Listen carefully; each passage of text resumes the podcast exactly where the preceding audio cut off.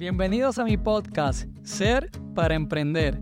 Soy Brian Oquendo y hoy te comparto una nueva reflexión para que sigamos transitando juntos ese camino de cambio. Saludos, gracias por estar aquí presente nuevamente en este programa de Volver a Emprender. Mi nombre es Brian Oquendo y hoy tengo el privilegio de estar eh, junto a un gran caballero, un gran empresario, un gran servidor de, de los seres humanos, un gran amigo, el señor David Bonilla. David Bonilla que me acompaña hoy desde Colombia, es un gran maestro, tiene una maestría en psicología de neurociencias y también de educación. Y bueno, tiene también su programa de podcast eh, YouTube, que es el podcast al día. De hecho, al final vamos a estar hablando un poquito más de eso. Pero sin lugar a duda, quiero escuchar su historia, porque al igual que muchos de ustedes que de algún modo comenzaron a emprender un negocio y por haya sido por las circunstancias que hayan sucedido, tuvieron que haber cerrado, cerró, se acabó. Esas historias, al igual que yo, David la tuvo y hoy vamos a escuchar su gran historia de superación y de convencimiento hacia todos nosotros para volver a emprender. Bueno, David, saludos. Gracias por estar aquí con nosotros en, en este hermoso día. ¿Cómo te encuentras? Hola Brian, muy bien, muchas gracias. ¿Qué tal la presentación, hermano? Muchas gracias por todos esos títulos y demás. Qué bueno estar aquí, gracias por la invitación. Para mí es un honor tenerte y dialogar contigo un ratito y compartir en este hermoso espacio. Hemos compartido en otros espacios y tenerte aquí eh, me llena mucho de alegría, quiero que lo sepas. Gracias, muchas gracias. Para mí también es un placer y lo disfruto mucho. Me encanta escucharte eh, hablar y me encanta también tu historia y todo lo que afortunadamente hemos podido transitar en esta vida. Así que aquí estoy para ti. Totalmente. Bueno, David, primero quiero preguntar, esta es la primera pregunta que siempre hago a, nuestros invitados y es, si te preguntaran hoy, ¿quién es David Bonilla? ¿Qué puedes decir sobre esa pregunta? Hermano, pues esas preguntas usted empieza tirando a matar, o sea... Cuéntanos, ¿quién es David Bonilla hoy? Pregunta, pregunta de entrevista de trabajo. Recuerda que Vamos a ver, si, vamos a ver si, pasa, si pasa la entrevista. Vamos a ver si pasa la entrevista. Bien, bien, bien. Pues Brian, mira, yo creo que hoy lo que más me define es un rol que, que la vida, creo yo, que le va poniendo a uno, ¿sabes? Yo hoy soy papá, soy esposo, eh, trabajo un montón en dos proyectos que estoy sacando adelante ahorita. Eh, pero básicamente sabes que el título que más me enorgullece en este momento de mi vida, ya casi a los 40, es el de ser papá. ¿sí? Es cuando escucho a esa chiquitina que en este momento tiene 10 años decir papá, papi, papito, papote, bueno, lo que sea, como lo llaman a uno, hermano. Creo que ese es el título más grande. Eso soy hoy, ¿sabes? Soy papá. Eh, Nada, tengo una... Y, y, amigo, y a mí no me haga sentir un poquito... Voy, voy, voy, voy, voy, para allá, voy para allá. Eh. eh. me pongo celoso, tú sabes. Sí, sí, sí, sí, sí. amigo, esposo. Y bueno, nada, digamos que a nivel profesional soy psicólogo, tengo una maestría en neurociencias, en neuropsicología y educación, realmente ese es el título, magíster en neuropsicología y educación. Em, soy el director del Instituto Colombiano de la Compasión, que es uno de los proyectos en los cuales estoy trabajando en este momento. Eh, trabajo como terapeuta de pareja y soy experto en todo el tema de rehabilitación de conductas adictivas, eh, pues para apoyar y acompañar a las personas y a sus familias a atravesar todo ese camino doloroso de la adicción. A eso me dedico, hermano, eso soy. Creo que eso es el, el título que podría tener hoy.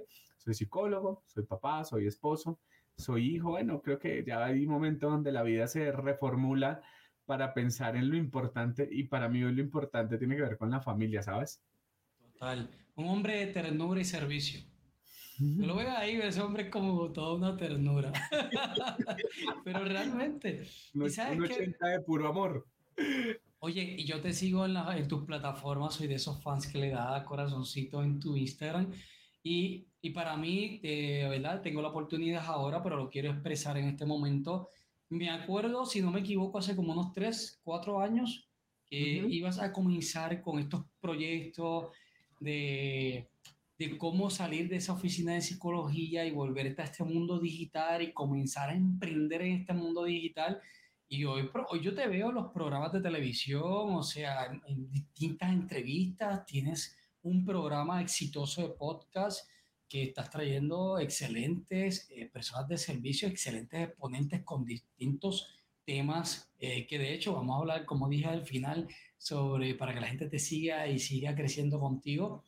Pero o sea, hace como 3, 4 años estamos hablando de eso, ¿no?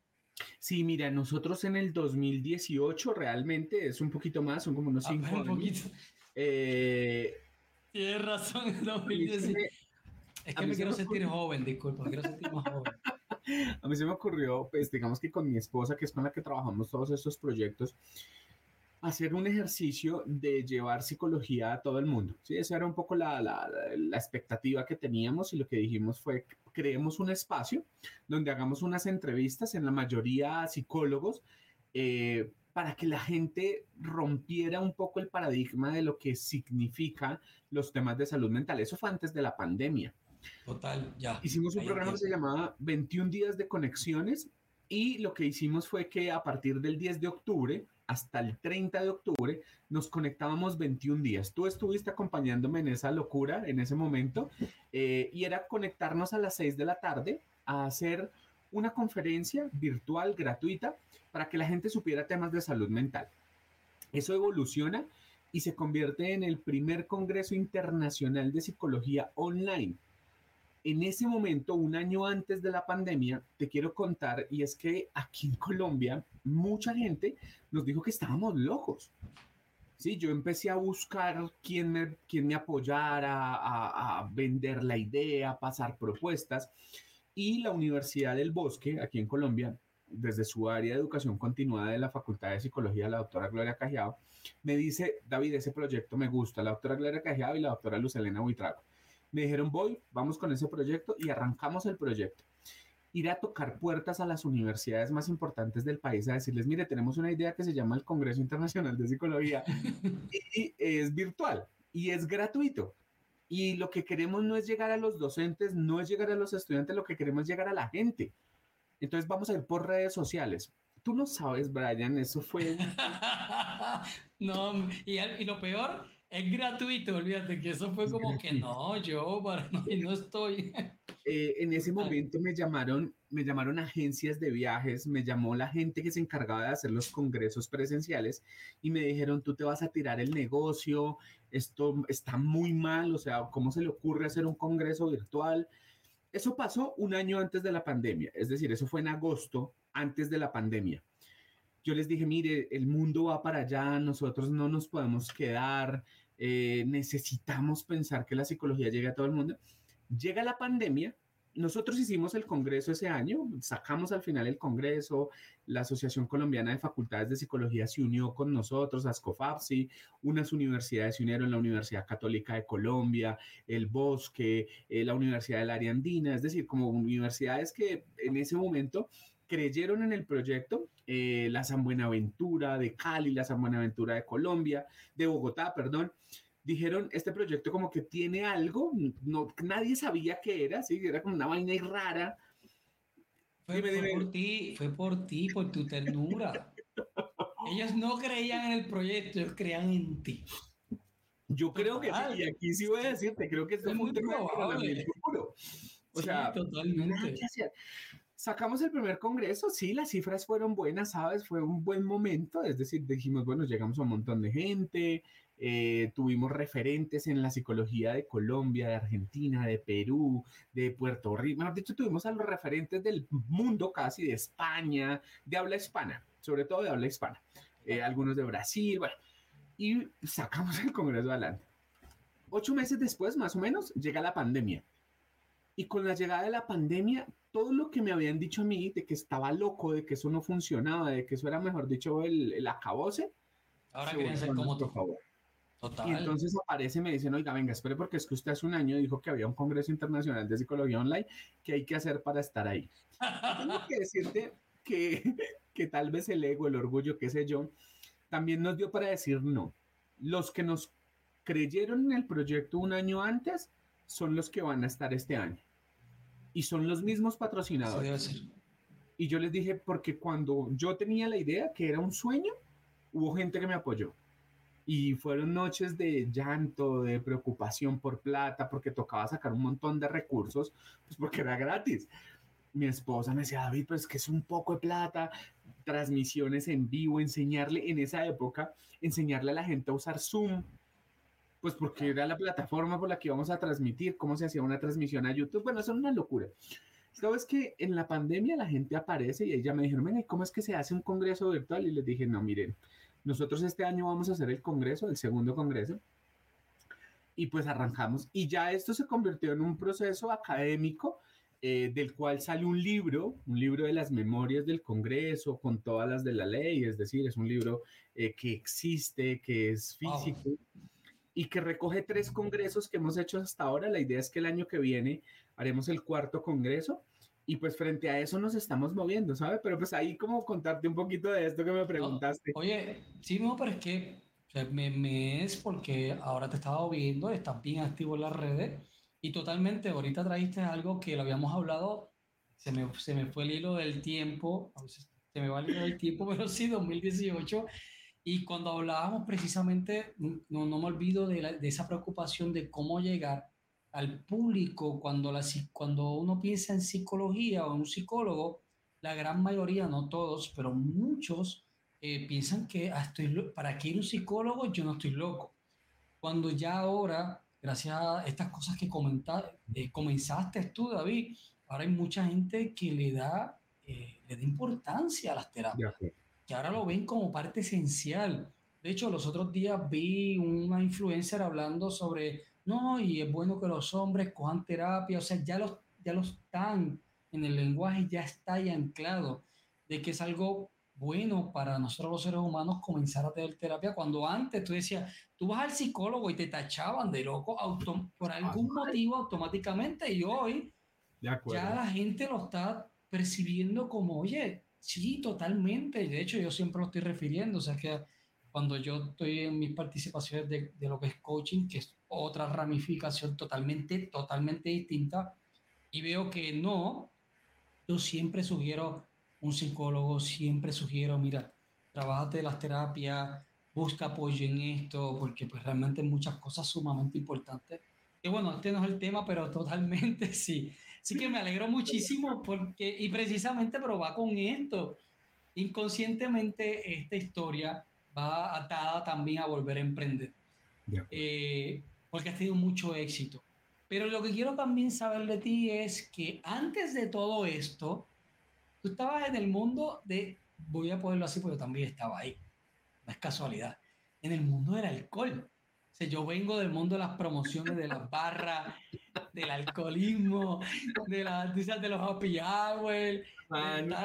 ¿usted, cómo, me va a llevar a eso? O sea. Bueno, porque sé que tu primer negocio, y, mira cuán diferente, o sea, por lo menos también dentro de mis primeros negocios fue de barras y licores y mira dónde estoy ahora.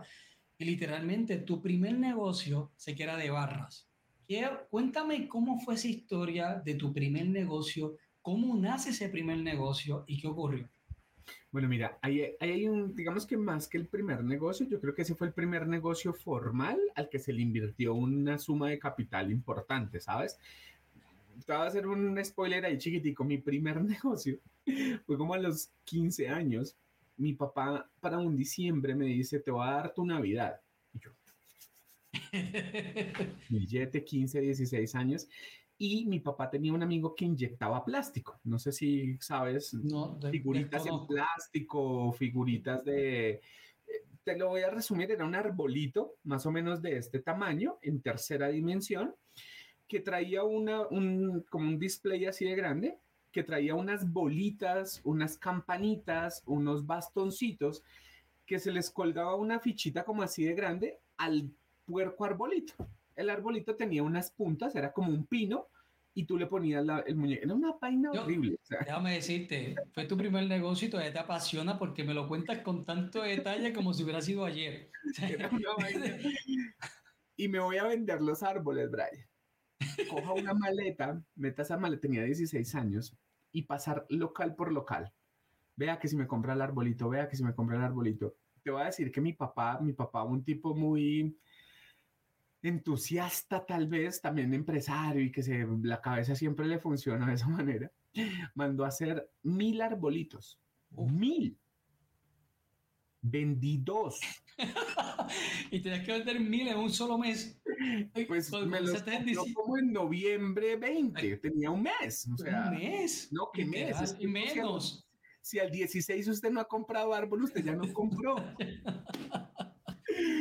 Hermano, tenía mucha fe en mucha Vendidos árboles, vendidos árboles. Y creo que fueron fiados. Entonces, nada, eh, eso es un poco como la. Fiados y nunca los cobraste.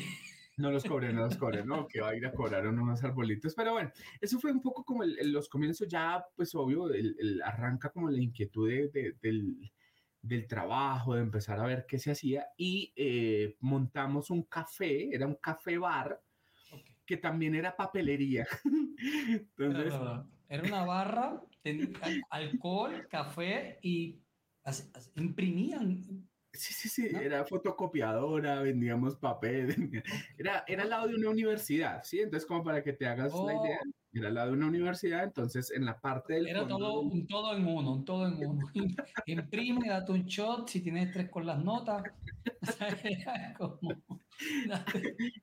Y pues digamos que ahí lo que nosotros empezamos fue pues a entender cómo funcionaba. Era un negocio rentable, ¿sabes? Pues porque digamos que en los cuatro meses que funcionaba la universidad vendíamos trago, vendíamos comida y vendíamos papelería, es decir, lo teníamos todo. Y, comida. Y yo ahí estaba terminando 11, yo estaba el último año del, del colegio. Aquí en Colombia se hacen 11 años. De, la primaria, el bachillerato, y ahí uno pasa a la universidad. Entiendo que en Puerto Rico funciona un poquito diferente, en Estados Unidos funciona diferente, pero aquí funciona de esa manera. Entonces, yo ya iba en el último año y mi papá con mi papá nos metemos en este negocio. Lo trabajábamos los dos, yo los, los jueves y los viernes salía de estudiar a mediodía y me iba para el negocio. Es decir, yo salía de estudiar a vender licor.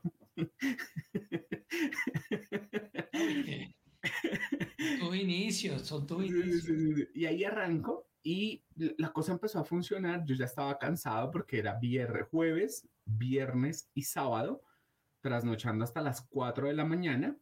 Iba y descansaba un rato, iba a terminar de estudiar. El sábado, pues sí, seguíamos derecho trabajando. Y el domingo, pues descansar un poco para el lunes, volver otra vez al colegio la vaina va funcionando y entregamos el negocio a dos personas para que lo administraran. ¿Sí? Uno dice, ya esto está dando, ya esto funciona, pongámosle un administrador. Y creo que esa es una de las lecciones importantes de la vida y es que cuando nosotros en ese momento pensamos en el administrador, no fue una persona que administrara un negocio, fue una persona que se hiciera cargo del negocio, porque nosotros estábamos hartos o sea, yo ya estaba cansado de estar trasnochando, no tenía vida, eh, mientras los jueves y los viernes mis compañeros del colegio se iban a jugar, se iban a tomar del pelo. Yo salía corriendo a atender, perdón la palabra, a atender borrachos, a, a vender hojas. Era un tema muy complejo y pues a esa edad la cabeza le funcionó uno de otra manera. Entonces dijimos, administradores, el cuento para hacértelo corto es que dos meses y medio después, las ventas, piensa que aquí en Colombia en ese entonces nosotros vendíamos alrededor de, voy a ponértelo en dólares de hoy, como unos 200 dólares, que aquí en Colombia es un dinero importante, lo vendíamos diario. Eh, aquí son entre unos 800 mil pesos, 900 mil pesos diarios, o sea, era un muy buen dinero, aquí en Colombia es un muy buen dinero, y lo vendíamos miércoles, jueves, viernes y sábado. Entonces dijimos, la hicimos. Dos meses después estábamos con las ventas como al 25%. Y dijimos, no, vamos a recuperar el negocio. Ya no había nada que hacer. O sea, ya la credibilidad, el prestigio, todo lo que habíamos logrado durante mucho tiempo se fue al piso. Que tocó cerrar, vender todo, pues lo que pudimos vender y entender que no era un negocio nuestro, ¿sabes? O sea, nosotros dijimos, ahí hay una, una oportunidad y cuando uno emprende, yo creo que una de las cosas más complejas es entender que no todos los negocios son para uno y que hay negocios donde uno aprende cosas. Por ejemplo, ¿cuál es el negocio que no es para uno? Ese fue uno de esos momentos, ¿sabes? Ahora, pero de, de todos modos, cuando abre, por lo menos en mi experiencia, tu primer negocio, es esa emoción, es como pura motivación, porque obviamente no tienes una conversación anterior de como de perder algo, simplemente te estás lanzando a que esto va a ser totalmente un éxito. Como quiera que sea, me imagino, me corriges, que como que aún así siendo joven, te decís, wow, tengo mi propia barra, Probablemente tenías también esas conversaciones de que ahora voy a ser famoso, no sé si eso te llegaba. Lo que pasa es que luego viste la realidad, que era todo el mundo, que tú eres el que está detrás de la barra y el que está al frente el que está pasando la chévere o bien. Eh, aún así, ¿qué ocurre por tu mente? ¿Qué te pasa por tu mente? Porque sé que a todos nos llega una conversación, cerrar la puerta de un negocio, cerrarle decir, hasta aquí llegó, nos llega siempre una conversación, de algún modo. ¿Qué ocurrió contigo en ese momento? Si te acuerdas, qué conversación te llegaron, si hubieron frustraciones, molestias, ¿qué fue lo que ocurrió? Mira, yo recuerdo que en ese momento nos sentamos con mi papá y, lo conversamos un buen rato y dijimos como no hay nada más que hacer, o sea, mi papá estaba en esa época sin trabajo, pues estábamos enfocados en el negocio. Fue cerrar y, y empieza un proceso muy complejo que yo creo que es de las de los momentos donde realmente se quiebra la esencia y es porque tú te tienes que cuestionar si te empleas o continúas emprendiendo. Y creo que esa es el, la primera cosa que aparece cuando tú estás en un negocio.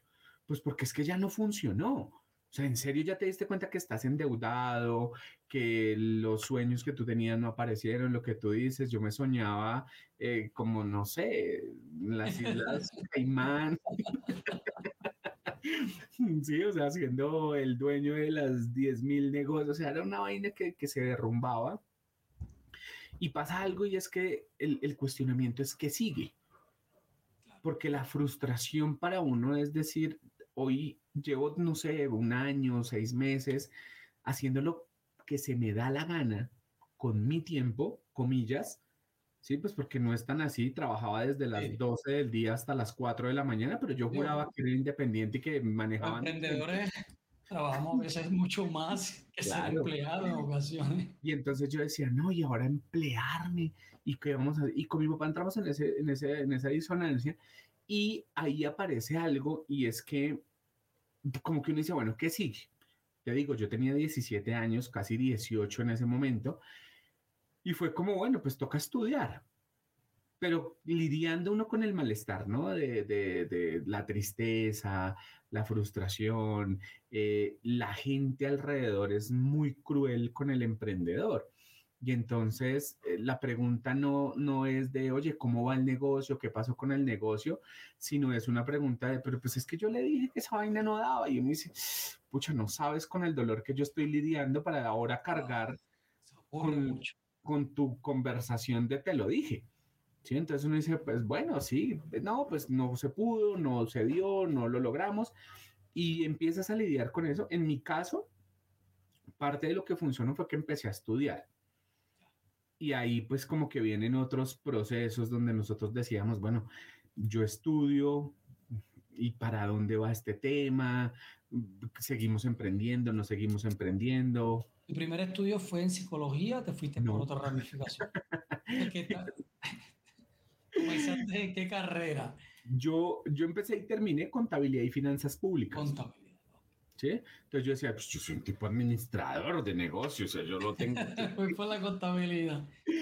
Uy, hermano, no, menos mal no fue por ahí porque me enloquecí. ¿Terminaste? Sí, sí, sí, sí, sí, estudié. Terminaste tu bachillerato en contabilidad. Eso era como, pues yo no sé, es como un técnico, como un tecnólogo, eran tres años más o menos. Eh, tres años de estudios. Entonces. Y la deuda, eh, y la deuda, porque ¿qué? No, no, no, no. Aquí, aquí, en Colombia hay un tema que se llamaba como un servicio de público de educación y ah, uno podía estudiar ahí gratuito, era gratis, pues, ¿de dónde plata, men? O sea, me acaba de quebrar, o sea, tocaba pasar de ser el empresario a estudiar público, que eso también mucho préstamo fue. Claro que eso también tiene una cosa en la cabeza y es que tú, el, el ego, el orgullo, el, el, tengo dinero y me va bien, pasar a decir, fue pucha, estoy sin un peso, no tengo ni para estudiar, y toca ver cómo se soluciona. Pues aparece el tema público y ahí fue donde yo arranqué. Entonces, no, yo terminé, incluso duré dos años trabajando en, ese, en esa área que fue donde yo dije, uy, no, ya no más, o sea, esto no, esto no es vida. Exacto, ¿Qué, ¿qué ocurre? Te fuiste a estudiar dijiste, bueno, me fui a estudiar, comencé a trabajar y luego, ¿qué te llegó? Porque eso es lo que sucede. Me imagino que muchos de los que están también viendo el video dicen, mi pasa igual, o sea, yo cerré y como que ese pequeño llamado de la noche que te dice, aquí no es, aquí no es, ¿qué haces aquí? Vete a emprender, abre algo, abre, no sé, vete a vender agua, no sé, algo, pero no. ¿Qué ocurrió? Mira, en ese momento, em, como que empezamos a darle vueltas, mi papá, yo creo que la culpa de todo esto es mi papá, ahora que tú me haces conciencia aquí, voy a salir a tener una conversación responsable con ese señor. Este que yo tengo falta en tu vida. Siempre sacamos algo interesante en nuestras conversaciones, te lo digo. ahora, que, ahora que hago conciencia, todo lo que pasa en mi vida es por mi papá. Eh, nada, nos ponemos a conversar y yo le digo, bueno, ¿qué sigue? ¿Qué, qué, qué en qué nos metemos? ¿A, qué nos ponemos a hacer? Y en ese momento, mmm, digamos que mi papá, es que esto es un tema que yo lo veo hoy, es un tema de emprendimiento familiar. Imagínate que, pues mi familia es una familia, digamos que mi familia extensa es una familia de bajos recursos aquí en Colombia, no vamos a decir que somos una clase media ni alta, cero, trabajadores. Y mi abuela, cuando llega a Bogotá, porque mi abuela viene de una ciudad pequeña, llega a Bogotá y para sostenerse, para la abuela lo que te voy a contar, para sostenerse, la abuela se iba a las obras. En esa época, el cemento ¿sí? El, sí, el cemento, así se llama ya también, ¿cierto? El cemento. Sí. Venía en, unos, en unas bolsas donde venían tres bolsas de papel. Una venía impresa, la otra bolsa era la que contenía el, el, el cemento y la de la mitad era una hoja de papel craft. La abuela se iba a las obras a recoger ese papel, cortaba las bolsas, sacaba la bolsa de la mitad y armaba nuevas bolsas y las vendía para empacar la panela, para empacar el arroz, para empacar. Ese era su trabajo, ¿sabes? Iba a recoger las bolsas. Con el tiempo, 20, 30, 40 años después, mi papá dice, por aquí va un negocio con una tía y crean una empresa de empaques publicitarios. Para que veas cómo una cosa tiene que ver con la otra. Los empaques publicitarios era hacer bolsas impresas, las de los almacenes, pero ya a otro nivel, a otra escala. ¿sí? Entonces ya el, el, negocio que la abuela hizo para sobrevivir hacía 30, 40 años atrás, volvía a aparecer en la vida para que nosotros dijéramos, ok, ¿cómo lo podemos hacer? Entonces mi papá empezó a trabajar con una tía y luego le digo yo, pues armemos nosotros nuestra propia empresa y mi papá ahí encuentra un trabajo y se va a trabajar. Y yo me quedo con la empresa. Entonces me pongo a trabajar en este tema de Tu segundo negocio. Ya vamos por el segundo negocio. Bueno, el tercero, porque los arbolitos. Los arbolitos no me los va a quitar usted ahí. Los no, los arbolitos, la barra, la barra multiuso. y ahora de empresa. Ok, perfecto. Vamos por tres negocios. Y esto, pues nada, es un tema de muchas relaciones, de visitar el cliente, de ahora lidie con litografía, con distribuidores de papel, era otra cosa completamente diferente. Entonces hacíamos avisos, pendones, tarjetas, un montón de vaina de publicidad y me voy metiendo en esto, pero daba para comer. ¿Sabes? O sea, daba para comer, esto no daba para pagar arriendo, nada de esa vaina, daba para comer.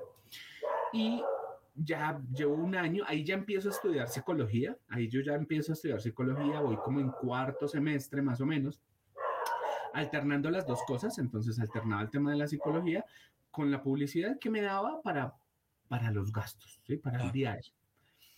Y como en quinto semestre ya empieza como el chip a decirte como, bueno, pero usted vendiendo publicidad y la carrera y, y le digo a mi papá, sabes que yo voy a, ya me cansé, o sea, ya no quiero más este negocio.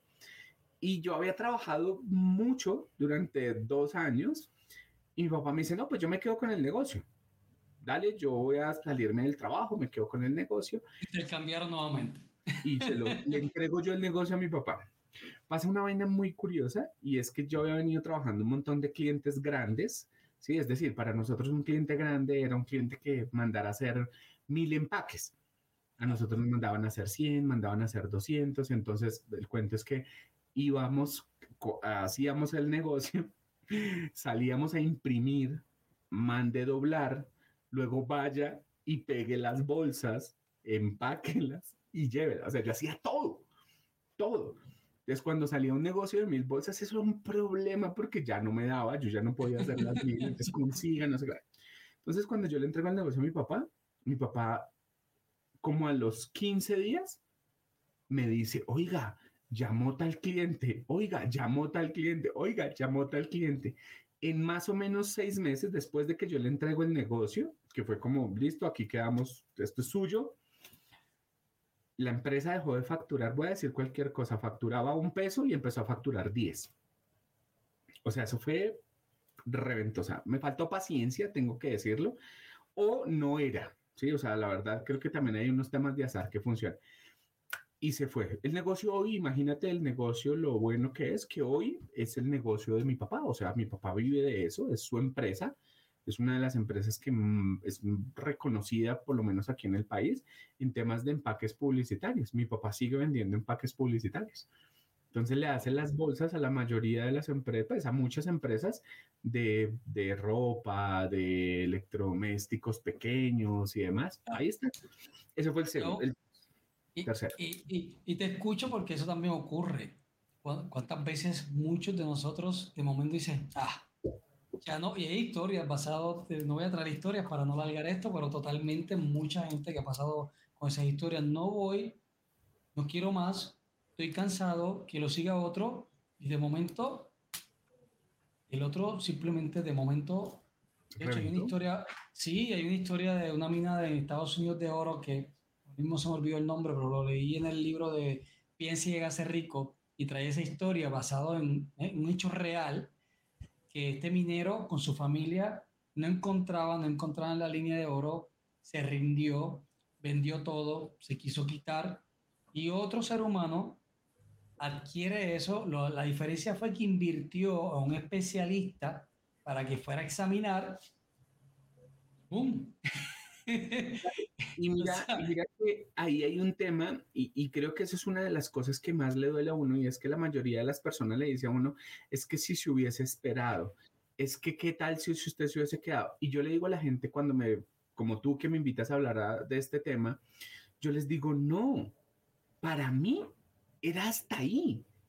Mi emoción, mi salud mental, eh, mis ganas de ir al trabajo ya no estaban es decir, yo creo que por eso tampoco ya vendía. Yo ya no quería estar ahí. Y entonces, si el que se quedó con la empresa descubrió la mina de oro, pues era porque era, era ese el momento desde lo que esa persona pensó que era diferente. Pero lidiar con eso, con el, pero si usted se hubiese quedado, yo le digo, no, es que yo ya no quería. Para mí el proceso estaba cerrado. Y eso es una de las cosas que uno tiene que entender. Y es que si tú decidiste que ya no va más, pues es porque tu negocio está hirió. Ah, pero es que, ¿qué tal si en 15 días usted descubre la mina de oro? No, es que yo ya no quiero descubrir ninguna mina de oro. Para mí estuvo bien hasta acá. y la transformación fue perfecto. Era perfecto. Y era lo que había. Para mí era lo que había. No quería nada más diferente. Así que vuelves a dejar otro negocio y ahora ya tienes dos negocios en el cual no querías estar. ¿Qué ocurre? Porque ya es como que ¿Ok? ¿Y ahora qué? No, es Luego de eso ya es, esto no, no se me dio, los arbolitos no se me, fue un total arbolito. Ya empezamos mal con los arbolitos, luego tengo esto, luego lo otro tampoco se me da. Luego, ¿qué ocurre? Porque ya tengo tres conversaciones, sabemos cómo trabaja nuestro subconsciente e inconsciente. ¿Y qué sigue habiendo en David para decir, seguimos?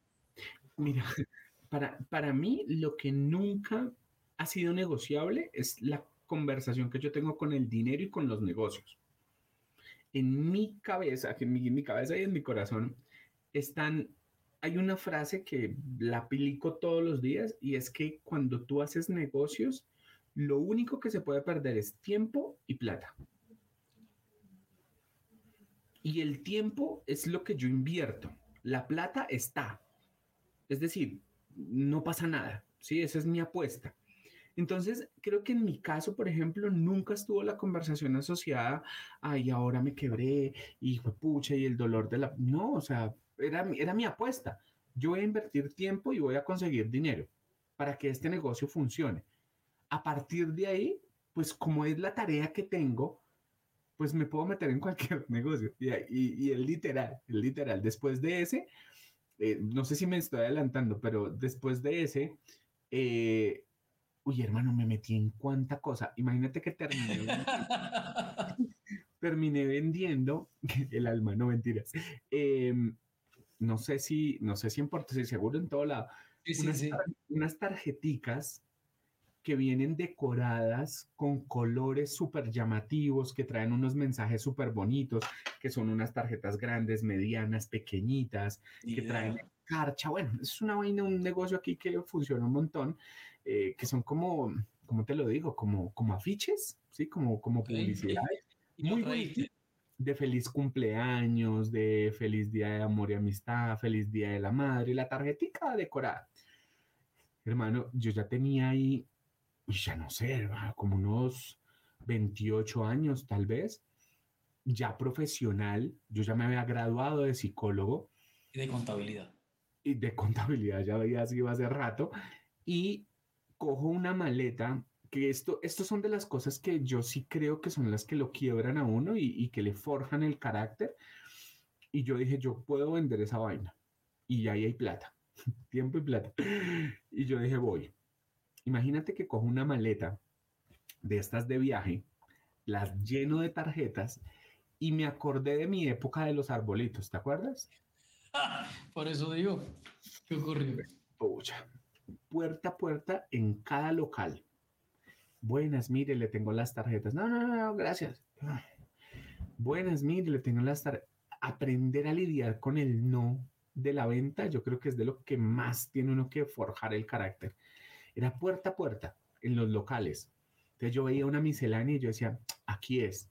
Y llegaba y me decían, no, no, no, no, eso no, pues nadie conocía lo que yo vendía.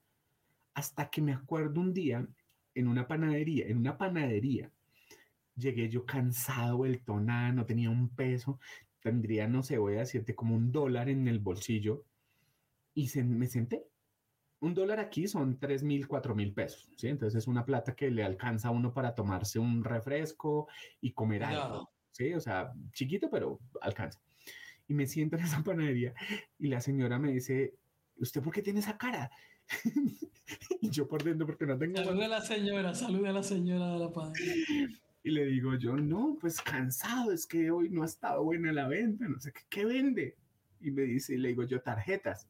¿De cuáles? Saco yo mi maleta, ¿sí? Y le muestro y la señora me dice, pues mijo, usted verá, póngalas ahí y me muestra una pared. Me dice, póngalas ahí, las vende ahí. Yo le recojo la plata y usted pasa y pues pasa todas las semanas y yo le entrego lo que, pues lo que se haya vendido. Comisión total. Y yo, pucha, ¿cómo así? Dije, bueno, pero sin pensarlo pusimos las tarjetas, no sé qué, ta, ta, ta, ta, ta. Le dejo mi número y me voy. Y con esa idea me voy a la siguiente lugar y le digo, déjeme poner mis tarjetas y lo que se venda, yo paso y usted me lo paga. Pues hermano, para hacerte corto el cuento, al mes estaba facturando, no sé, 200, 300 dólares de las tarjetas que yo dejaba puestas ahí de estar... Por cada, por cada pues, negocio. No, no, no, no, no, como, como sumado. Sí, pues bien, pues no era Colombia, eh, Colombia era... Pero era una plata, claro, en pesos eran como un millón de pesos, un millón doscientos, una cosa así, o sea, bien, funcionaba. No era una suma que dijera uno descresta, pero alcanzaba. Pero el cuento es que ahí es donde yo digo, bueno, vamos por el siguiente. Llegó un momento donde me cansé de con la maleta encima y más que me cansé, es que me ofrecieron trabajo, hermano. Y eso es una cosa que pasa muy seguido cuando tú estás emprendiendo, pues tú ya tienes otro carácter, ¿sí? Tú ya tienes una forma de ver el mundo diferente, tú ya hablas de otras cosas, tú te has forjado la voluntad, la disciplina, bueno, un montón de vainas ahí y me ofrecieron trabajo como psicólogo. Y yo decía, wow, como psicólogo ya esto es otra cosa, pues no voy a seguir vendiendo tarjetas. Recuerda que yo ya era profesional y la conversación que me acompañaba era la del ego, la del estatus, la de yo para qué estudié, ¿sí? Entonces, resignificar todo eso, ¿no? Porque yo ahí entendí que después del tiempo lo vine otra vez a reafirmar y es que uno estudia para estudiar y uno trabaja para ganar plata qué bueno sería que tu trabajo te permita poner en práctica lo que estudias, qué bueno sería, pero son dos cosas diferentes. Correcto. Son dos conversaciones diferentes. Eso lo vine a entender ya después, pero en ese momento, bueno, pues nada, me ofrecen trabajo como psicólogo y es donde yo digo, bueno, me meto a trabajar como psicólogo, duro un montón de tiempo empleado, pero el carácter no me daba, no me daba, no me quedaba callado. Eh, yo sentía que el gerente hacía. No, estaba lleno de ternura en ese momento. Hermano, pues es que imagínate haciéndote cargo de una empresa desde los 16 años y me encuentro a los 27, 28 años eh, siguiéndole instrucciones a un tipo o a una mujer que no les creía, porque no sabían, porque no tomaban decisiones que para mí eran erradas, pues era muy complicado, pero yo me peleaba, pues no, no digo que era problemático, ¿me entiendes? Pero como que yo decía, bueno, pero esto lo podríamos hacer diferente. Hasta que un día, recuerdo a alguien que me encontré en la vida, me dijo, David, yo creo que tú tendrías que pensar bien si tú estás para ser empleado. Y yo, ¿cómo así? O sea, así de malo soy yo. Escucha tu conversación así de malo, o sea, ¿cómo claro, nos, hablamos? Y yo le dije, no, pero ¿en serio? Y me dijo, sí, porque yo creo que si tú dirigieras la empresa, eso es una cosa. Pero para ti hacer parte del equipo, tú siempre estás pensando como el gerente. Y pues no, hasta que no tengas el puesto de gerente va a ser muy difícil. Entonces, esa era mi discusión o pues mi conversación continuamente, porque yo lo que decía es, esto lo podríamos hacer diferente, esto lo podríamos hacer diferente, esto lo podríamos hacer diferente. Y eso para un gerente es una mamera, pues porque al final eso se entiende, digamos que cuando hay una gerencia que no entiende un buen empleado, un buen empleado como yo, eh, pues lo que se siente es que hay rivalidad y que te quieren quitar el puesto. Sí, ya hoy uno lo entiende y es que uno dice, pues un tipo como estos, tráigalo aquí al lado mío y que haga lo Siempre tu mente está con la creatividad, creatividad, creatividad. Así que por eso es que si, si, si nos escuchan ahora, que nos escuchen, siempre está con la creatividad o lo que has tenido hasta ahora no es lo que quieres. Es como David, no era lo que quería, no era lo que quería, no era lo que quería, hasta que llega lo que quiere. Así que, y fíjate, te estaba escuchando, voy a traer esto un momento, porque de lo que he escuchado de ti es, primero, no querías lo de los arbolitos, me dijiste claramente, no querías seguir con lo del café, y luego dijiste igual, no quería seguir con lo de las cartas. Es que siempre, si lo miramos, tal vez pudiera, pudiéramos decir o pudiéramos inventar que tal vez a veces esta vida te lleva a impulsarte a decir, oye, es aquí, chico, no es aquí, no es aquí, te voy a poner incómodo. Si lo quisiéramos ver desde ese punto de vista, no sé si me captas, de acuerdo. como que te dijera, te voy a poner incómodo. Llegas con motivación, llegas con fuerza, no es que te está yendo mal, porque hasta lo dijiste con las mismas cartas, probablemente un momento dijiste, oye, esto puede seguir creciendo, probablemente hasta lo pensaste. Y de momento te llega un trabajo con tu profesión. Es como que, ojo, igual que lo de la papelera, ojo. Así que pudiéramos pensar que a veces la vida te, te dice tu propósito de vida. Mira que ese tema, ese tema para mí hoy, hoy es un poco más claro, ¿sabes? Y es que yo sí creo que cuando tú no sabes para dónde vas, eso es un dicho, yo no sé si allá en Puerto Rico lo tienen, si tú no sabes para dónde vas, cualquier bus te sirve. ¿Sí? Y eso yo creo que fue lo que me pasó durante mucho tiempo. Yo tenía una necesidad y era el, el, sustento, ¿sí? Y desde esa necesidad, pues yo me metía en cualquier negocio que yo creía que era medio bueno. Cuando yo entiendo que el negocio tiene que ir anclado a lo que me gusta, a lo que sé hacer, a lo que tengo algo de experiencia, pues es donde la cosa realmente como que como que encaja. Engrana, engrana, o engrana. Engrana, me gusta esa palabra, como que engrana y ahí todo empieza a andar. Pero, pero eso no aparece si tú no te lo preguntas. Es decir, yo no hubiese sabido que lo que yo quería hacer era esto que hago hoy, si yo no paso por las cartas, si yo no paso por... Es que eso, es que cada vez que digo algo me acuerdo de otro negocio, hermano, es que esto es una locura. Una vez vendí unos, calendarios con Mundial oye, un día me entrevistas a mí y te cuento las mías. De acuerdo, es que cada cosa se le inventa uno, pero, pero es que es eso, o sea, tú necesitas... Vendí hasta cuchillos, puerta por... Tal cual, o sea, no, es una vaina que no dice, pero pues es que es la esencia, es decir, tú tienes una, una inquietud frente al mundo y es cómo yo resuelvo esta situación que es personal a mi manera. Yo creo que cuando uno emprende uno también es necio Sí, uno dice, pues es que yo no quiero trabajar para otros, uno, uno, uno tiene unas conversaciones diferentes frente al dinero, frente al lujo, frente a muchas cosas que se resuelven solo de esa manera, o por lo menos en mi caso, fue como se resolvió. Cuando yo encuentro el, el para qué de hacer lo que hago, es donde yo me enfoco. El resto fueron un montón de ensayos que yo hoy considero que me ayudaron un montón, es decir, conozco mucho bueno, conozco algo de cómo funciona, ¿cierto? Un negocio, un emprendimiento. Se creó en mí una cosa y es, no pasa nada si toca volver a empezar, que yo no sé si eso sea bueno o malo, pero pues está.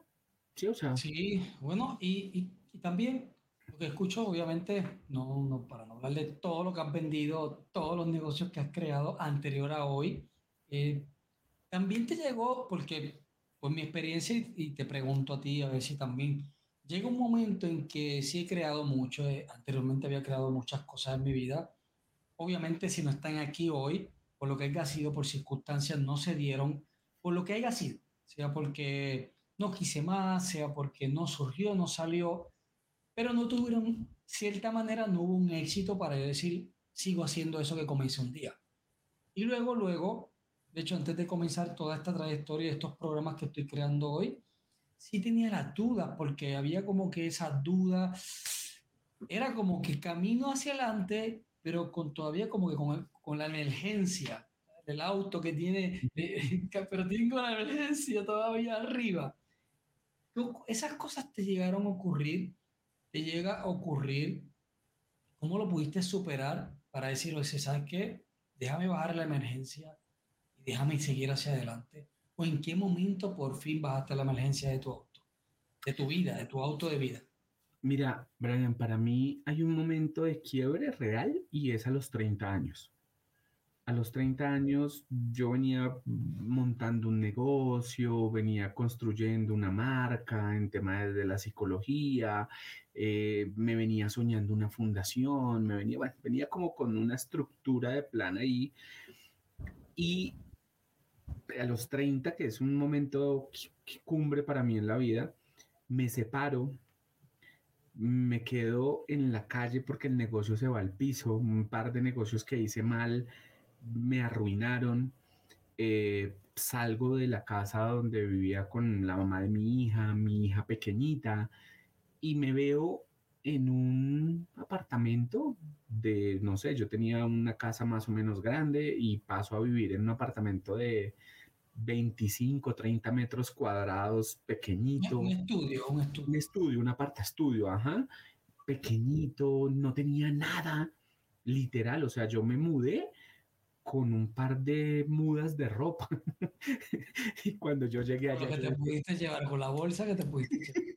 el palito del chavo, el palito del chavo el 8. Hoy te ríe, hoy te ríe, pero me imagino que ese momento, llegar y tirar esa bolsa en ese estudio, no, y no es solo matador. Cuando yo llego, que es lo que hoy hago conciencia, yo digo, qué calibre loco. Yo llegué y cuando llegué esa tarde fue que hice conciencia que yo no tenía ni cama. Entonces yo llego y digo, pucha, ¿dónde voy a dormir? ¿dónde voy a dormir? O sea, yo no tengo dónde dormir.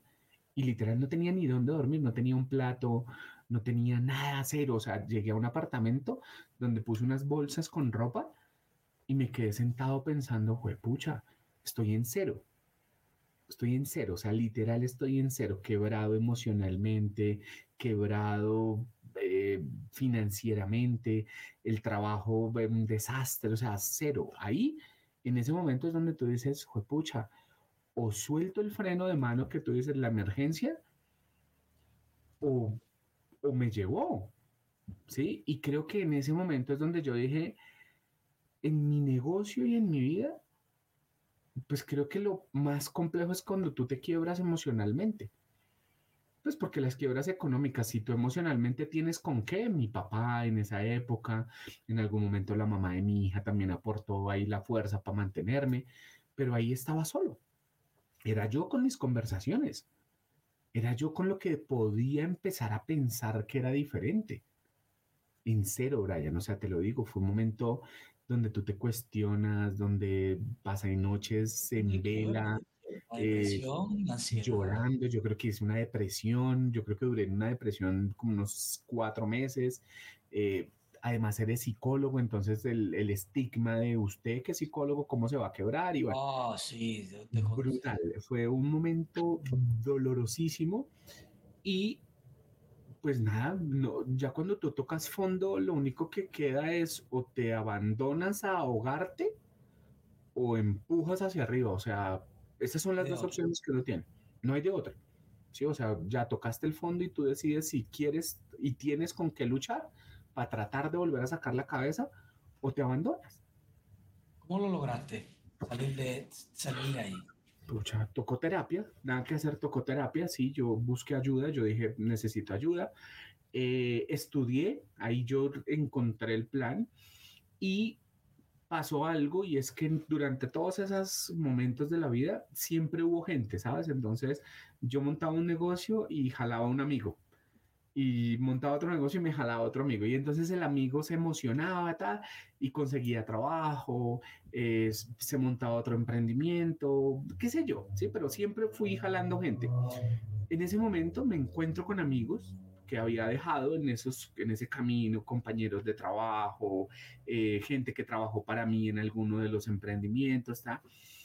Y uno de esos amigos me dice, oiga, hay un negocio que estoy entrando que se llama facilitación, que se llama consultoría, pues si quiere vamos. Cero, cero pesos, así. O sea, ni cama tenía. Le dije, vamos, o sea, hagámosle. Yo sé hablar en público, yo me le mido. Yo ya había hecho un par de conferencias, un par de talleres, y me voy con este loco. Y me conecté en un negocio, hermano, que hoy, pues afortunadamente digo, me mantiene y me mantiene muy bien. Y es todo el tema de la consultoría, de los talleres de crecimiento personal. Ya entiendo como el camino que había que recorrer. Y ahí es donde tomo la decisión de montar una empresa de consultoría. Entonces yo dije, si lo vamos a hacer, lo voy a hacer pues como debe ser otra vez. vamos a emprender. Y, ahí aparecen personas, es decir, este amigo que te digo, en ese momento conozco a mi actual esposa, una mujer estructurada, pero 100%, que tiene una característica que para mí era importante, y es que era estructurada y no se vendía conmigo. Entonces alguna vez le dije, mira, es que tengo esta idea, me dijo, esa idea no es buena. Chuy, pero tranquilo. Me dijo, yo no sé emprendimiento, yo no sé eso, pero eso que usted está pensando, eso no, eso está mal, o sea, eso no, no suena. Y yo, Hay que saber elegir las parejas, totalmente. Uf, eso es una decisión que te cambia la vida. Y creo que con mi esposa ahí ya empezamos un camino de crecimiento, de, de, echar para adelante, de tener días dolorosos también, pues porque se ha perdido plata y otros días donde se gana, eh, lidiar con la gente, es un negocio que va creciendo, ¿sí? Entonces, y ahí ya vienen como la última parte de esta historia. ¿Dónde estamos hoy? ¿Dónde estamos hoy? Ajá. Pero, pero, pero es bien interesante, fíjate, eh, que quiero compartir algo y obviamente escucharte, porque me llega parte de tu historia con, no es parecida, pero tiene ciertos ángulos y quiero, quiero escuchar, porque una de las partes, tal vez para los que están, que emprenden algo, pero en el caso de los que emprenden, en el desarrollo personal, que conozco muchos también, o en la psicología, desarrollo personal, hay mucho, mucho juicio sobre, sobre estas profesiones particulares. Y hay una conversación que de hecho a mí me llega, y era volver a emprender sobre este en particular, que es el desarrollo o la transformación personal, como le podamos llamar, la psicología y la consultoría, pues la mentoría y todos estos otros menciones, era, me caí, no tengo nada y ahora voy a dar consultoría sobre cómo levantarte y yo estoy bien jodido. ¿Cómo lograr? Sí, oye, porque me ocurrió. Personalmente me ocurrió. Y uno de los. Y, a pesar de que yo leo libros y nos, educamos, como que tu mente está ahí. Y me decía, entonces yo no entendía ese freno de mano. De hecho, parte de mi freno de mano porque no lo entendí. Mi subconsciente era. Hasta que leí un libro de Napoleón Hill que es Cómo burlarse al diablo. Y él hablaba de eso y ahí lo capté. Porque parece que le pasó lo mismo y él habla de ese, en ese libro habla de eso. Yo, ¿cómo me voy a levantar a hablar de desarrollo, de transformación, de crecimiento?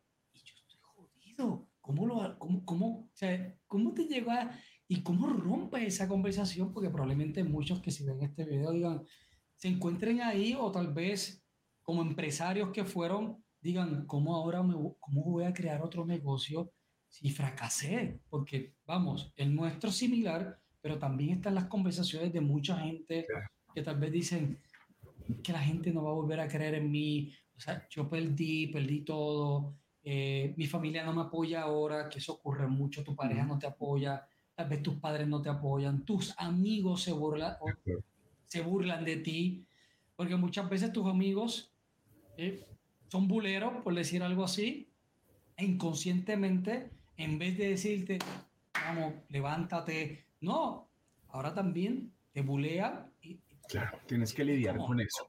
de acuerdo. Es como mierda, ¿cómo hiciste para traspasar esa conversación y decir, oye, yo soy un profesional, vamos para allá, yo voy a consultar, yo estoy jodido, la gente no lo tiene que saber, vamos a meter mano. ¿Qué ocurrió? ¿Cómo, ¿Cómo, rompiste eso? Mira que ahí hay una cosa, Brian, y es que cuando yo entiendo que el proceso es lo que vale la, o sea, cuando alguien quiere escuchar a alguien que habla de emprendimiento, que nota hablar de los casos de éxito, ¿sí? Es decir, que decir que tengo la empresa de facturación del millón de dólares mensual, eh, eso es lo máximo y eso es un punto que vamos a llegar en algún momento, estoy seguro. Pero también lo que la gente tiene que entender es que del emprendimiento lo más importante es el proceso, no el resultado. El resultado llegará y emprender significa lidiar con todo ese aprendizaje.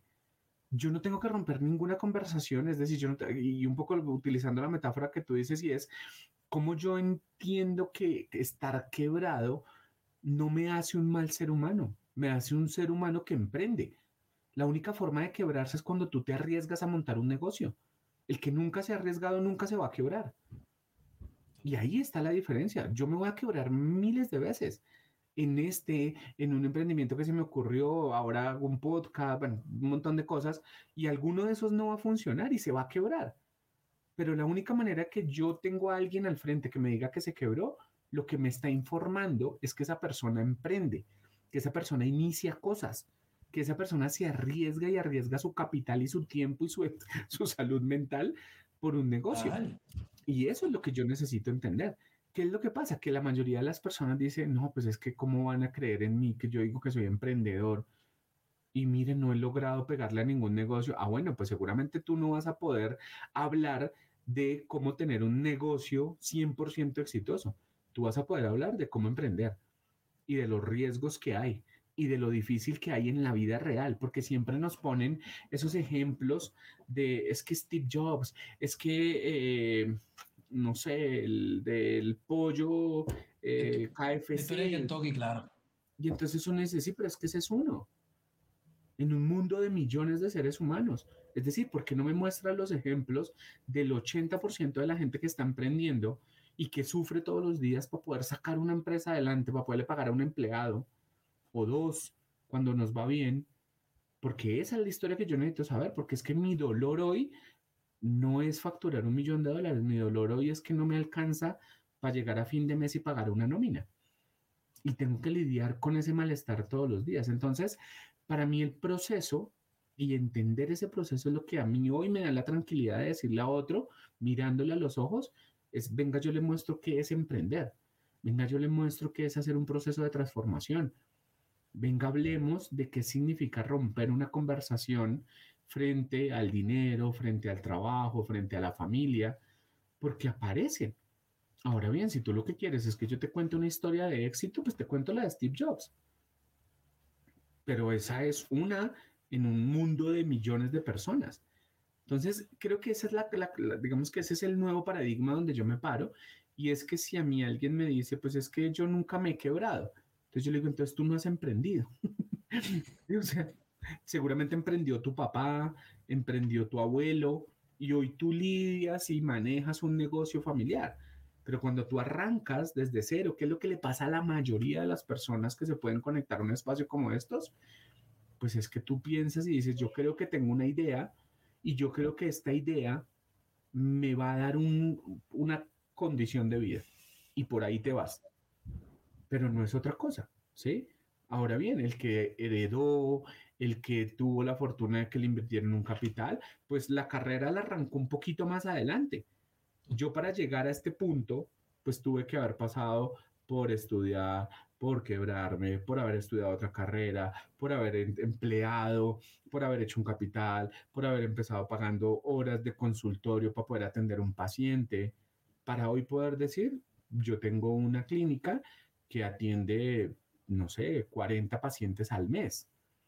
Tengo una empresa de consultoría que atiende, no sé, 8 o 10 empresas al mes ahí vamos, ¿sí? Pero para llegar a eso, pues pasamos por un montón de procesos donde esa es la tarea. Entonces creo que esa es la conversación de hoy, ¿sabes? Yo creo que si me invitan a hablar de emprendimiento, yo les puedo hablar. ¿Quieren un caso de éxito? Ah, bueno, pues ahí hay como 5, 10 que en la literatura están.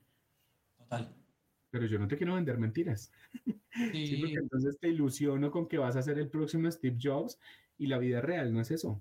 La vida real es que vas a tener una vida promedio, una buena vida, podrás ser millonario, pero Steve Jobs hay uno. Mark Zuckerberg hay uno. O sea, sí, no, eso no es una historia que se repita todos los días. Gente Yo creo, yo creo que como, como bien dijiste y lo, lo, lo, traigo nuevamente, desde el principio hablaste de algo que no querías, no querías. ya tuviste la experiencia de otros tipos de negocios pero había algo que te decía, no me gusta, no quiero, o, o de momento algo que posiblemente dijiste, mm, este me gusta, esto puedo emprender, te venía otra posibilidad, otra oportunidad, decirle, oye, echa para acá, vente para acá, ahí no es. Yo creo que si en este momento muchos de los que se conecten, la audiencia que se conecte, es reconocer, como bien dijiste, todo lo que está ocurriendo va a ser perfecto para lo próximo en mi vida. Todo me está llevando a una experiencia, probablemente a una historia, tal vez para contar, estar un día también contando la historia a tus hijos, a tu ser amado, o a tus nietos, de todo lo que lograste o todo lo que pasaste para tener ese éxito o esa abundancia o esa vida de, cierta manera que quisiste lograr. O esa experiencia que quisiste tener en tu vida, ¿verdad? Porque el éxito se mide de muchas maneras. Así que, David, si hoy pudiéramos preguntarte, ¿cómo podemos volver a emprender? ¿Qué dirías? Mira, yo ante esa pregunta lo que te diría es que la tarea no es volver a emprender, la tarea es no dejar de emprender. Sí, porque cuando uno dice, no, es que me toca volver a emprender, yo le digo, no, es que su vida es eso, ese es su trabajo. Y entonces cuando uno lo resignifica, uno dice, ay, ¿cómo así? O sea, que si yo me quiebro hace parte de mi trabajo, sí. Sí, lo que pasa es que cuando uno está empleado, las, las quiebras las asume el dueño de la empresa. ¿Sí? Cuando uno trabaja en sus negocios, pues las quiebras y las pérdidas las asume uno. Pero es cuando tú dices, es que yo no necesito volver a emprender, mi trabajo es emprender y hoy emprendo en una papelería, en una fábrica de bolsas, en una fábrica de arbolitos, en las tarjetas, en los calendarios, en las ventas de camisetas, ahí te estoy haciendo el recuento, en la venta de material POP, en las fiestas, en... O sea, esa es mi tarea. Y entonces lo que yo le diría a la gente es, quítense de la cabeza la idea de que me toca volver a emprender. No, recuerda que es que tu tarea es ser emprendedor. Y esto estás haciendo. Y si hoy ya un negocio de estos no funcionó, pues vamos por lo próximo. ¿Qué es lo que pasa? Que no va a llegar el próximo si tú no has hecho la tarea. Es decir, yo hoy entiendo que este es mi negocio, que me apasiona, que me lo disfruto, que no me importa estar desde las 4 de la mañana hasta las 11 de la noche creando, porque pues al final del día lo que yo he hecho es venir emprendiendo. Y cuando yo entiendo que dentro de los emprendimientos hay una cosa que se llama psicología, hay una cosa que se llama compasión, hay una cosa que se llama transformación personal, y yo digo, wow, me encanta esta vaina y ahí es donde yo digo, voy por esto. Y entonces alrededor de eso, pues aparecen otros emprendimientos. Y entonces hay un canal de YouTube, hay un canal de Instagram, hay que generar contenido y hay alguno de esos que no va a dar, estoy seguro. ¿sí? Y habrá otros que van a reventarla. Yo espero que sí se... Así, no, eso está declarado. Así es y así será. Y entonces es donde digo, hoy el, el proceso es entender que mi tarea es emprender. Ese es mi trabajo. Ahora necesito que esos emprendimientos generen dinero para mí, para mi familia y para los que vienen detrás mi y las generaciones futuras. Y eso también es una de las cosas y es, un negocio no se crea en dos años, ni en cuatro, ni en seis. Para que tú tengas un negocio sólido, te tienes que mantener en el tiempo, pero con un negocio que da. Es decir, ya por lo menos estamos sacando cinco pesos para pagarle a la gente, ya no tengo que invertir tanto. Y ese, ese margen empieza a ser como así. Entonces, invierto, aquí es la inversión que yo hago y esto es lo que genera el negocio. Y llega un momento donde esto tiene que empezar a ser así. Que el negocio solito se mantenga, pero para que eso pase tiene que dar tiempo. Nosotros llevamos ocho años en, esta última, en este último emprendimiento y yo te puedo decir que hoy el negocio se mantiene solito ya hoy se mantiene, pero donde yo me descuide, es decir, donde yo me quite, el negocio se va para atrás. Claro. Falta darle más madurez, falta tener más empleados. Falta... Siempre evoluciona. Los negocios como el ser humano evolucionamos. Y yo hoy creo que tengo un niño de 8 años que se puede defender solito un par de días, pero no un mes, ni dos meses, ni tres. Si lo dejo solito tanto tiempo, se me va a morir el pelado. Qué, qué buena, ¿cómo se dice? Qué buena comparación. Sí, entonces cuando, cuando tenga 15, yo ya lo puedo mandar un mes de excursión a otro país, solo.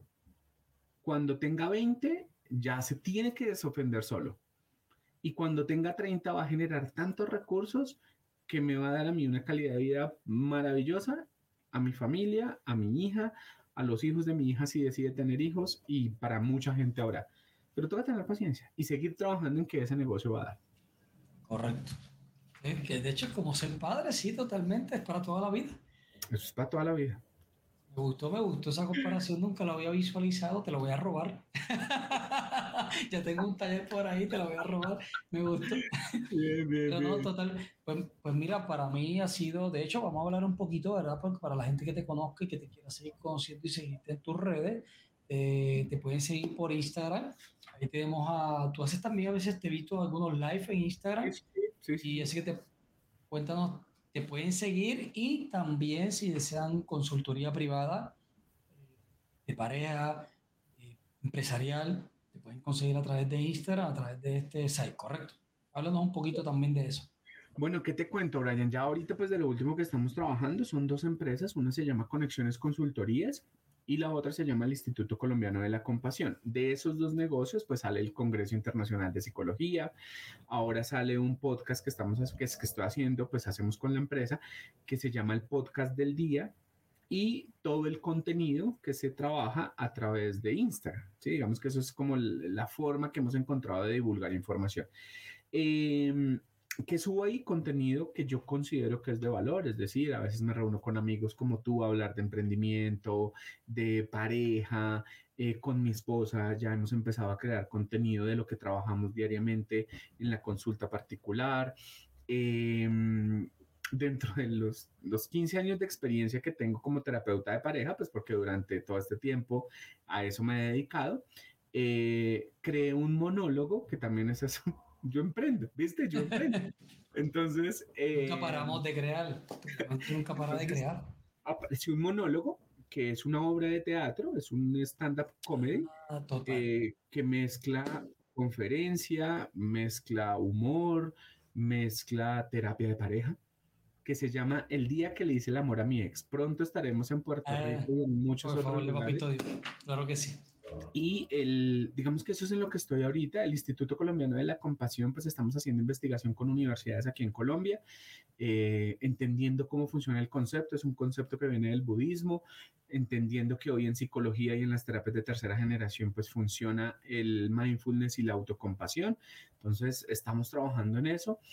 Y bueno, pues creando, la verdad es eso, pues la clínica ahí sigue creciendo, atendemos en consulta individual y estamos ahorita desarrollando un programa para latinos de cómo criar hijos latinos en otros países. Sí, es decir, para todos los inmigrantes, cómo funciona el tema de la cultura, del desarraigo, de las creencias, de los procesos sociales.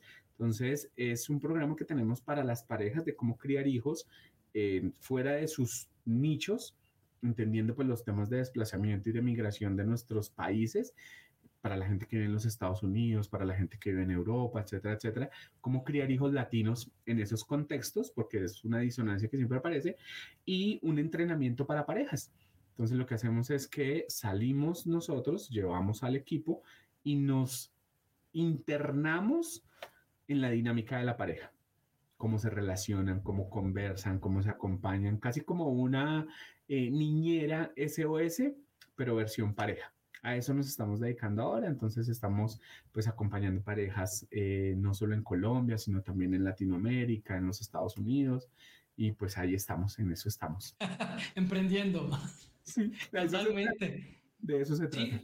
No, y fíjate, antes, antes de ir culminando, quiero compartirlo porque una de las cosas que también escucho de ti, es que en ocasiones cuando ya nos marcamos un norte, elige un norte, una vez eligiendo ese norte y te comprometes con ese norte, luego que ya ese norte esté claro, van a seguir surgiendo cosas, pero no se va a desviar del norte. Ve, ahora mismo tú estás emprendiendo, pero todo viene de lo mismo, de capacitar. Sí, o sea, estamos emprendiendo diferentes, eh, como unas ramificaciones, pero de la misma rama. De acuerdo, de la misma. Es como, es, como, una planta. Haz crecer ese tallo y luego las raíces se van a seguir expandiendo, pero siguen sosteniendo el árbol. Me gusta. que literal, ¿verdad? ¿No? no sé, lo, lo, visualicé ahora y lo vi así. Es como, haz que el árbol, las raíces pueden eh, crear algún otro tipo de emprendimiento, pero siempre va dirigido a lo mismo, prácticamente lo mismo. Así que, este, bueno, David, gracias por tu tiempo, gracias por estar compartiendo con nosotros hermosa historia de, de tu vida, de emprender, de seguir emprendiendo, de seguir ese llamado a tu propósito, de encontrar ese propósito y ser ese ser tan espectacular que eres hoy, un ser de servicio y de ternura, que no fuiste cuando fuiste empleado, pero ya sabes por qué. Entonces, y sabe que siempre estamos a las órdenes. Espero verte por acá en Puerto Rico y los demás países con esa obra, porque sé, le he visto la promoción. Así que muy ansioso de verte por acá en esta hermosa isla de Puerto Rico o internacionalmente, como ya lo estás logrando. Espero que la gente te siga por el podcast, que es del día. Vamos arrancando, vamos arrancando es cada semana, una vez a la semana, antes de... Eh, nosotros subimos contenido todas las semanas, estamos tratando de subir mínimo un video, pero hay semanas que logramos subir seis, ocho videos, entonces depende el contenido que tengamos de la semana, ahí vamos publicando, pero mínimo un video a la semana encuentran. El canal se llama así, el podcast del día, o lo pueden encontrar incluso buscando mi nombre, David Bonilla Macías, completico. Eh, ahí encuentran el podcast del día en Instagram y demás. Pues David, antes de culminar, algo que quieras dejarle a la audiencia, como no sé, lo que te nace el consejo o lo que quieras decir para esa audiencia que está, como tal vez, como muchos de nosotros, que aunque no tuvimos éxito tal vez en ese primer negocio, segundo negocio, siempre la mente está creando. veces nos acostamos y es como, yo soy de los que voy a un negocio, lo miro y yo digo, yo haría esto, yo haría esto, yo haría esto, le cambiaría esto, lo pintaría así, el menú lo haría así, o sea... Tal cual, tal cual. Y estoy seguro que muchos de los que están viendo el video probablemente sí van a, y, piensan desde muy pequeño. Mi padre era camionero antes de irme rápido porque, por si alguien se identifica y comprende. Mi padre era camionero joven y yo decía que si, por ejemplo, pues obvio, porque tenía dinero, pero que si me pegaba en la lotería, yo no decía eh, mi padre, no, montaba una empresa de camiones y poner a mi padre de gerente, pero era montar una empresa de camiones. O sea, la conversación era no irme de viaje, era cómo montar una empresa de camiones para... o sea, entonces, sí, hay, hay, como un llamado, así que sí, ese llamado, y espero que esta historia de David te inspire para que sigas, sigas, busques tu propósito y tal vez si no estás hoy en ese llamado, lo encuentres pronto. Simplemente confía, eh, si para mí en Papito Dios, en ese camino del Señor, si, si no en el universo, en donde tú te sientas cómodo, pero confía que todo lo que te está ocurriendo de algún modo será perfecto para la historia grande que tengas que también contar, como la de David, que es hermosa. David, antes de irnos, algo que tengas que decir. Creo que mencionas la parte importante de la vida y es entender que la espiritualidad es importante, ¿sabes? Yo creo que esa concepción de fe, de Dios y de creer que hay un plan diferente al que nuestra cabeza a veces alcanza a dimensionar, es por ahí el camino. Entonces, la tarea ya está hecha. Hay que confiar, como tú lo dices, y que somos la herramienta para algo mucho más grande que simplemente respirar. Y pues de eso se trata. Ahí estamos. Ese es nuestro trabajo. El trabajo de emprender es un trabajo el cual creo que nunca vamos a dejar de hacer habrán negocios que funcionan y otros que no. Con esos que funcionan, la idea es que podamos tener una buena calidad de vida y se puede vivir del emprendimiento, que es la tarea que nos, que persistamos en la tarea, la disciplina, la voluntad, entender que hay que sacrificar cosas, que eso no es que apareció una idea y la rompimos, puede pasar y ojalá pase, pero seguramente la mayoría toca hacer la tarea, toca mantenernos constantes para que en algún momento aparezca el resultado. Es eso, Brian. Creo que pues tampoco es que sea una historia así tan inspiradora, pero pues es mi historia. Me encanta y gracias por permitirme contarla. Creo que este es un tema que no hablo mucho y gracias por invitarme a hablar de este tema a nivel personal que me mueve un montón. Gracias, Brian. Gracias. Para mí es gratificante tenerte. ¿Tienes una cita con tu papá?